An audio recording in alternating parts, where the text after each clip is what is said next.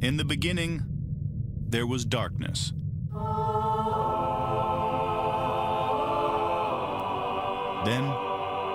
there was Paul Brown. Paul Brown transformed the game.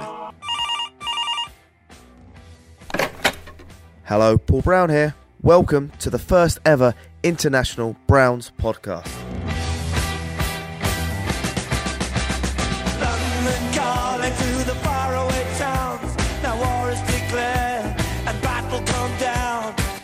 Good morning, Cleveland. We're back with a second show looking at the three-year look ahead. It's me, it's Jack, riding solo again. Um, poke, poke the other two lads. Let, let's get them on the podcast. Um, but we've got Q B one nailed down. We know who that is. And likewise, we have Q B two locked in for the twenty twenty-one season. Case Keenum is going to be our quarterback.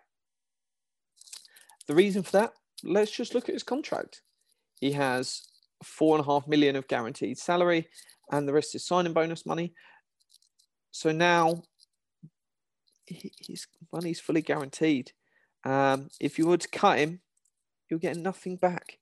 You, you would save one, one hundred sixty-six thousand six hundred sixty-six pounds. Basically nothing. So it's one that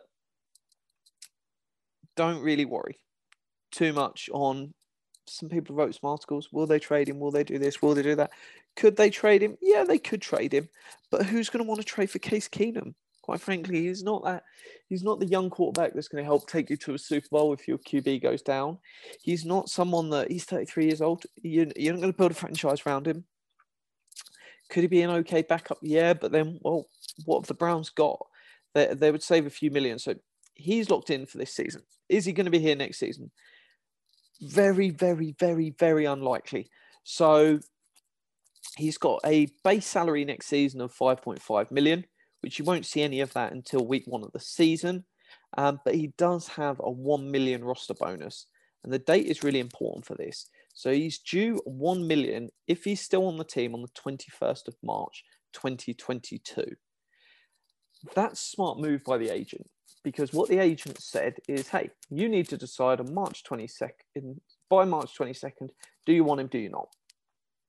And that then puts the team to make a decision. If they could wait until after the draft, they could sit there during the draft and they could go, hey, can we find the backup to Baker Mayfield, or do we do we wait on this? Do they want to pay him six and a half million next year? I don't think they do. Six and a half million is a starter. If you don't want to pay Sheldon Richardson twelve million to be uh, your starting and your best defensive tackle on the roster, you're not going to pay six and a half million for a dude to be a backup um, that you, you hope never plays. And if he does play, you're probably screwed anyway, um, because Case Keenum, very unlikely he's going to carry your team to the Super Bowl. Before anyone says, oh, what about Nick Foles? Yep. Are you drafting quarterbacks and pick one ninety-nine in the draft because, hey, the greatest quarterback of all time was drafted one ninety-nine in the draft, so that must be where all the good quarterbacks come from? No, the the Foles stuff is a complete anomaly, and Carson Wentz carried the team to the playoffs anyway. Nick Foles, there's a lot of luck and variance once you get to the playoffs. But looking at those numbers, I don't think they want to pay Case Keenum next year, which means, hey, what are they going to do and how do they move on from Case Keenum for twenty twenty-two? Because this isn't a podcast chatting about twenty twenty-one. We know what's happening there. Case Keenum locked in. So you've got a couple of options. Go draft someone. Why would you draft someone in the second or third round? And there's a few different reasons for that. One is it's cheap. So if you're getting someone in the second round, hey, when the Browns picked this season, pick fifty-nine was what they had, they would be getting less than one and a half million a year for the next four years. And you're going to pay six million, six, six, you're going to pay six million for Case Keenum this year. Or you could pay a quarterback less than six million and you have him for four whole years. That is a saving, because that's money that's what four and a half million a year you can go put into a player elsewhere. You could pay pay that towards a running back. You could pay that towards a wide receiver. You could pay that towards a better defensive tackle, a better slot corner. Um, and that then, it frees up that money to do something else. Obviously, you might look at it and go, hey, we could actually use that second round pick on a starting um, defensive tackle. And hey, would you rather have a starter um, in the second, third round that you're going to get more value out of and you might sign to a second deal? It's certainly a fair debate to get into. Um, I just think the upside's there because, hey, two years ago, if you'd have asked the Eagles fans, or even the Eagles organization, if you'd asked the Rams organization, they'd have told you Wentz and Goff, amazing quarterbacks, really, really like them. And then it just stopped. So it's one of, does having someone who backs up, who actually has quality in the future, better than having just sort of a expensive veteran um, there. So certainly one that you can sort of argue either side of it. And I do get both sides that do you want to wait and use that pick on a, a, a more important position? Um, something which, hey, I want to pay this guy. We want to get some real value out of them. So it's one, it depends which side you come down. Then the other option is, hey, you can go for someone like um, your likes of them cheap backups, your Colt McCoy, um, I don't know what Tyrod signed for, but I doubt it was very much. Your Joe Flacco's, um, your Geno Smith, um, your Ryan Griffin, um, any of these dudes that could just come in and you pay them one, two million. Because you don't want to be paying someone six million. If you're doing that, you may as well keep Keenum. Um, could you go with one of them? Certainly could. Um, is Cole Oletta the answer? No, not really. But it depends. If, if you've got no interest in your backup quarterback, then you can just go cheap and keep a Cole Oletta around. Um, because, yeah, if number six goes down, you've got, what, about twenty great quarterbacks, good quarterbacks in the N F L. You're not going to have two of them on your roster. So this is where a debate comes in. And it'll be really interesting to see what the front office does. Do they go, hey, we want to go get, as the Eagles got, um, his name's escaping me now. Um, Eagles, just the Hurts, which, uh, hey, lots of people saying, hey, this is a stupid pick. They've got a quarterback, they're tied in. Um, and it's not saying, hey, you're drafting Baker Mayfield's replacement. You're drafting a guy that, hey, backup quarterbacks do keep their value. So um, Jimmy Garoppolo only played a couple of games, traded off, got, didn't really lose value. Whereas it's sort of the car off the parking lot mentality with lots of other positions. Draft guy, you move on from them, they're just not worth anything. Um, whereas they, they can keep good value, especially if you're a team that becomes well known for a good scheme, developing quarterbacks. Hey, you, you can go and flip that guy, especially when you put him out there for some preseason games and build the hype. So I think this is going to be an interesting one. I don't think it'd be a second rounder. I think it'd probably be a third rounder. Um, do you get good quarterbacks in the third round? Not really that much anymore. So I, I think you're looking for a veteran who might be the free agents next offseason. Let's look at quarterbacks. Um, ignore sort of these top names because um, we're looking cheaper. Don't think Andy Dalton is going to be dirt cheap. Um, Jacoby Brissett could be down really low. Mariota could be down really low. Flacco. Trubisky, Trubisky, that's one I do like. And I'm sort of number one for the jokes about Trubisky, but taking a young quarterback that didn't work out, it's a really smart move from the Bills. So having someone that, hey, gets cut, they move on from and go, hey, let's give him a go because Trubisky's got more upside than Joe Flacco. Um, I've got more faith that something could click with Trubisky than you roll out Joe Flacco or Mike Glennon and you hope one of these guys hit, hit it. Um, It's probably never going to happen for those dudes. So it's certainly one that hey, I don't I don't mind a little roll the dice on one of them. Could there be someone that sits up perfectly for them?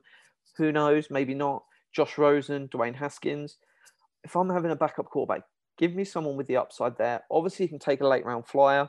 Gardner Minshew, great example. Came in, does a f- good job. Yeah, he's he's not going to be a Super Bowl winner, but he's dirt, dirt cheap.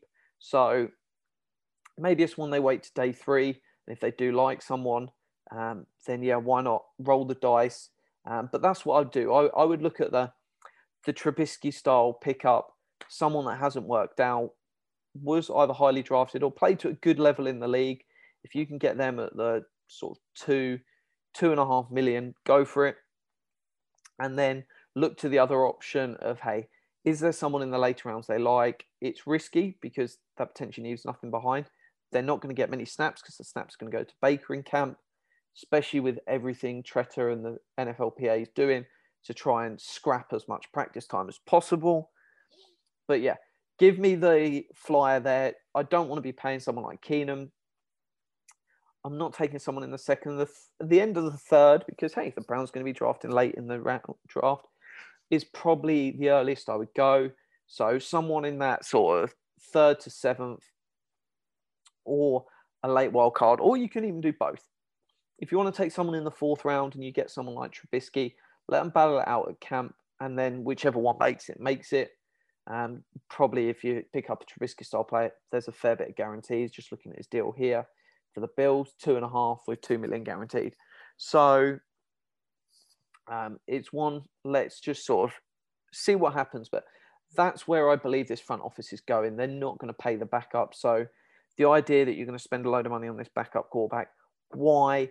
You're only going to have about, what, eight well-paid vets on the team, bar the sort of star players. So you've got the star players, your Baker, your um, a few guys there, but behind them, you're going to have eight, maybe ten, probably eight that are paid decent money. And if I'm talking decent money, hey, if you pay four million plus, you're on decent money. So not the rookies, obviously, because if you're first round pick, you can get more than that. Um, but yeah, give me that sort of young player that didn't work out, or give me that. So they'll probably sign someone next offseason if they're letting Keenum go. They could say, hey, we're just going to burn that million. They might burn the million and say, look, we'll pay you your roster bonus. We're not going to keep you for the five and a half. I would say it's probably not a smart play, but I, I could see it of, yeah, you're losing a million in a roster bonus, but if you sign someone else and waive them, is a million really that much to lose? Yes and no. Um, so, yeah, that that's the key date. If Keenum is on the roster past March twenty-first, twenty twenty-two, then they've obviously paid that roster bonus and they're going to see what happens in the draft. They're going to see what happens in free agency. But I think they're going to go younger and cheaper. Um, get get me a Minshew. Hey, Minshew might be the guy that they go, hey, when is the contract expiring? Let's have a look. Gardner Minshew. Obviously, if you listen to the podcast, there was two British dudes, Paul and I, banging the table. More for the love of Minshew, the idea, than Minshew, the player. He's got two years left. So they might just happily let him go after this season. Depends how he meshes with um, Trevor Lawrence. Um, but it, that could be one where they go and, hey, why not trade for him? If if you can do a pick swap and pick up Gardner Minshew, hey, we'll give you a fifth. Um, you give us a seventh and Gardner Minshew next year. I'd do that. You're going to have to pay him nine hundred sixty-five thousand dollars, which is peanuts, and you're going to get a good player um, that is a great backup and a ridiculously cheap cost. So I would certainly do that. Give me the pick swap. Um, you don't lose a pick, and you sort of keep rolling because, quite frankly, the difference between a fifth and seventh rounder, not that much. Um, overall, you obviously just don't want to give up the pick. So, no, that's just something to keep in mind. We'll be rolling back with running backs next, which is the plan. But we've also got um, some interesting discussions coming. We'll probably break from this format, throw out some like roster prediction stuff. Uh, not roster prediction, schedule prediction. Um, we did a good thing last year where we just sort of broke it down into four different buckets this season. Obviously, it depends where the bye week sits. We can just talk about that. Um, but no, have a fantastic day. We'll be back tomorrow. All the best, and go Browns.